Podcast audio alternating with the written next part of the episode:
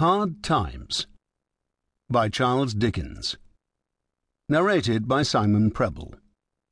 This unabridged audiobook was produced in the year 2008 by Tantor Media Incorporated, which holds the copyright thereto. Book the First Sowing Chapter 1 The One Thing Needful Now what I want is facts. Teach these boys and girls nothing but facts. Facts alone are wanted in life. Plant nothing else and root out everything else. You can only form the minds of reasoning animals upon facts. Nothing else will ever be of any service to them.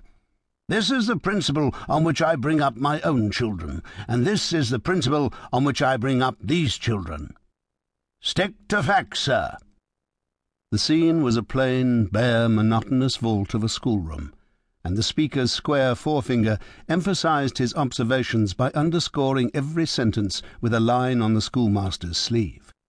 The emphasis was helped by the speaker's square wall of a forehead, which had his eyebrows for its base, while his eyes found commodious cellarage in two dark caves overshadowed by the wall. The emphasis was helped by the speaker's mouth, which was wide, thin, and hard set. The emphasis was helped by the speaker's voice, which was inflexible, dry, and dictatorial.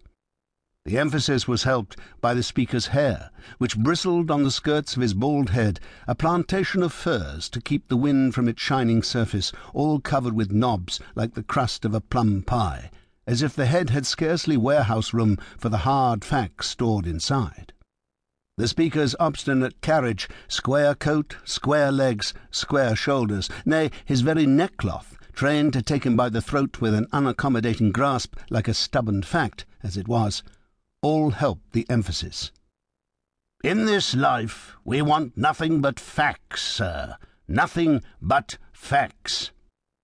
The speaker and the schoolmaster and the third grown person present all backed a little and swept with their eyes the inclined plane of little vessels then and there arranged in order, ready to have imperial gallons of facts poured into them until they were full to the brim.